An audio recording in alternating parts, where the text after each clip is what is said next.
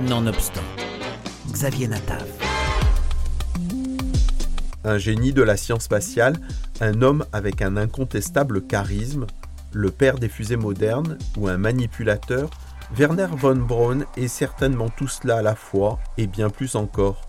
Parce que cet ingénieur nazi dans le camp de concentration de Dora en Allemagne n'a pas hésité à jouer avec le diable, d'Hitler à Himmler, pour faire avancer ses projets.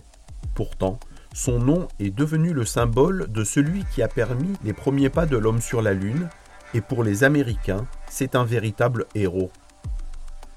Robin Walter consacre un roman graphique à ce personnage aux multiples facettes et pour le moins ambigu. Biographie critique, page d'histoire montrant la conscience élastique des individus mais aussi des États, l'auteur revient sur le parcours de Von Braun. C'est un passionné qui arrive à séduire euh, tous les gens qu'il rencontre, euh, à transmettre sa passion. Il a une grande intelligence qui lui permet aussi de, réussir à, vulgariser euh, cette science et à expliquer toute cette technologie de manière très simple et ce qui lui permet, finalement, de, convaincre euh, tous ceux qu'il rencontre. Euh, il est grand généraux euh, allemands d'abord, puis Hitler, puis ensuite aux États-Unis. tous les, grands dirigeants, les, grands généraux de l'armée américaine, puis tous les, grands présidents, les uns après les autres, ont été convaincus par, par von Braun et puis tous les, les, Américains eux-mêmes. à travers des tas d'émissions, il était très très présent durant sa carrière américaine parce qu'il avait cette, cette volonté d'expliquer la nécessité d'aller dans l'espace, s'associant à Disney, euh, s'associant euh, quelque part à Hollywood aussi, qui, lui a consacré un biopic avant même la réussite d'Apollo de, 11. Hein. Il était déjà une grande célébrité à ce moment-là. En France, il faisait euh, les couvertures de Paris Match également, hein. ça, c'était à cette époque-là. Je confesse que je ne ressentais que fort peu de scrupules à donner un maximum de développement et de puissance au V2, bien que l'on dût s'en servir contre les villes ouvertes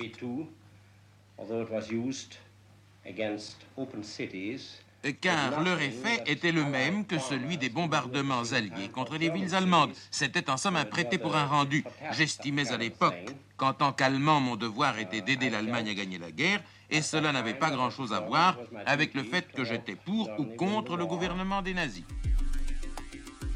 L'album trouve sa source dans le travail précédent de l'auteur. En effet, il y a environ dix ans, il avait consacré un roman graphique au destin de son grand-père, lui-même prisonnier au camp de concentration de Dora. Mon grand-père, c'est la base de, toute cette histoire, hein. tout un tas de, souvenirs comme ça, qui ont dans un premier temps en effet donné Casette Dora, ma première bande dessinée en 2010, qui est vraiment liée à l'histoire du camp de Dora. Il y a l'un des personnages qui a le parcours de mon grand-père, mais il y a déjà un des personnages qui, est un scientifique, qui fait déjà écho à Von Braun, mais qui lui est beaucoup moins important dans l'organigramme. Finalement, je me suis jeté à l'eau.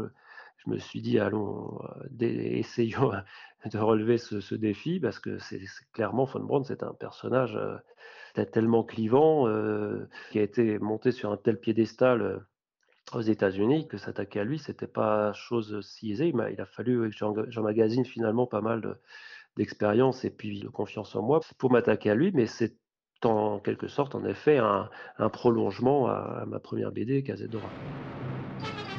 Le 15 juillet 1969, à la veille du lancement, une cérémonie réservée aux VIP fut organisée en l'honneur de Werner von Braun.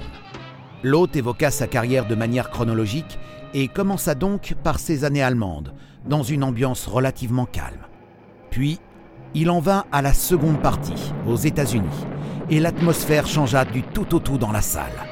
Mais la plus belle page de sa carrière restait à écrire, celle dont il rêvait plus que tout, depuis toujours.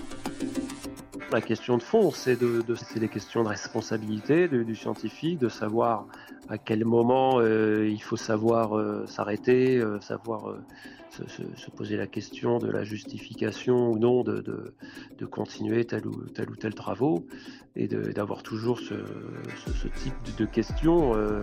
et finalement, Von Braun doit quelque sorte être un, non pas un exemple, mais plutôt un contre-exemple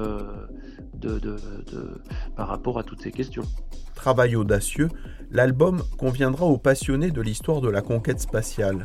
Mais il est aussi, et peut-être surtout, une réflexion sur la conscience à géométrie variable et à l'incroyable opportunisme des États et des individus. Peut-on tout accepter au nom de la science? Vous avez trois heures.